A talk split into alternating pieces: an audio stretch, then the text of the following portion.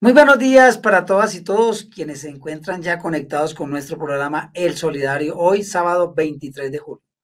Esta editorial quiero hacer referencia a qué nos espera con el nuevo Congreso.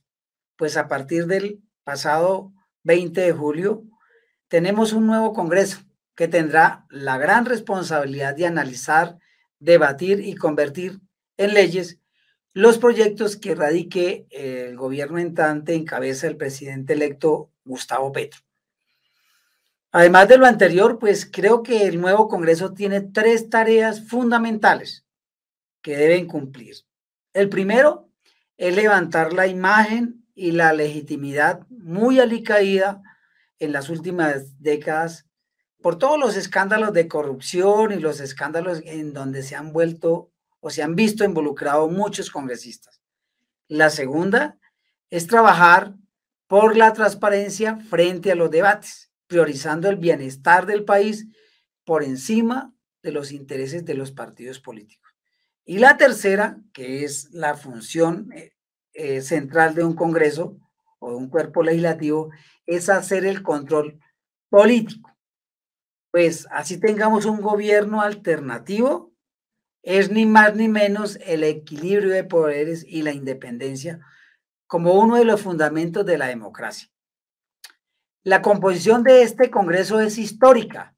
Por primera vez en más de 200 años tenemos un partido alternativo con tendencia izquierda que tendrá la bancada más numerosa, la más la mayoritaria, pero que igual no le alcanzó para tener las mayorías y por ello pues se ha visto obligado a hacer las coaliciones eh, que permitan llevar a feliz término todas las reformas que se han propuesto. Otra novedad es que llegan por primera vez cerca de 80, 180 eh, congresistas. Eso equivale más o menos al 60% de renovación del Congreso de la República.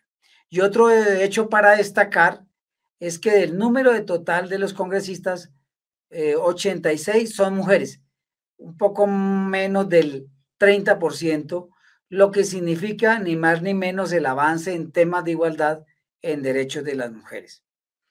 Y pues se estrenan por primera vez también los 16 representantes de las Julures de la Paz eh, que mm, vienen por las regiones más golpeadas por la violencia y por el conflicto armado que hemos vivido. La coalición del gobierno o la coalición del Congreso en apoyo al nuevo gobierno está compuesta por ahora por el Partido Liberal, el Partido de la U, el Pacto Histórico, la coalición Centro Esperanza, el Partido Comunes. Alrededor de unos 68 senadores en la Cámara Alta y en la Cámara Baja alrededor de unas 180, 115, perdón. Es como, digamos, la mayoría que están respaldando al gobierno de Petro. Pero sin embargo, creo que eh, el gobierno y la mesa directiva debe tener mucho tacto político para que esta alianza perdure y no se fracture en poco tiempo, porque pues sería complicado para lo que se piensa hacer por el país. Mm, digamos que proyectos fundamentales que se van a radicar, ¿sí? Son y que están anunciados la reforma tributaria, eso es lo que nos espera para recaudar 50 billones de pesos, el proyecto de reforma a la policía, proyecto de reforma agraria, la reforma política de fondo, la reforma al Congreso, la creación de los ministerios de la paz, la igualdad, el estudio del nuevo plan de desarrollo y el presupuesto para el año 2023. Digamos que son los proyectos que en este segundo semestre se van a analizar. Pero quedan algo otros pendientes que seguramente se van a estudiar el próximo año y que también son fundamentales. Por ejemplo, la reforma a la salud, la reforma pensional, reforma la, laboral, la reforma a la justicia, la misma eliminación o, eh, o, o transformación de la Procuraduría.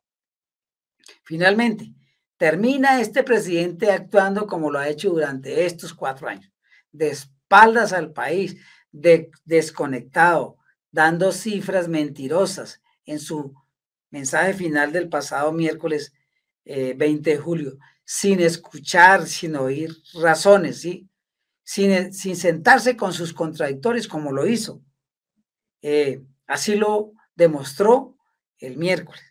O sea, su soberbia no le cabe en la cabeza y desafortunadamente sale por la puerta de atrás. Que tengan un excelente y buen fin de semana.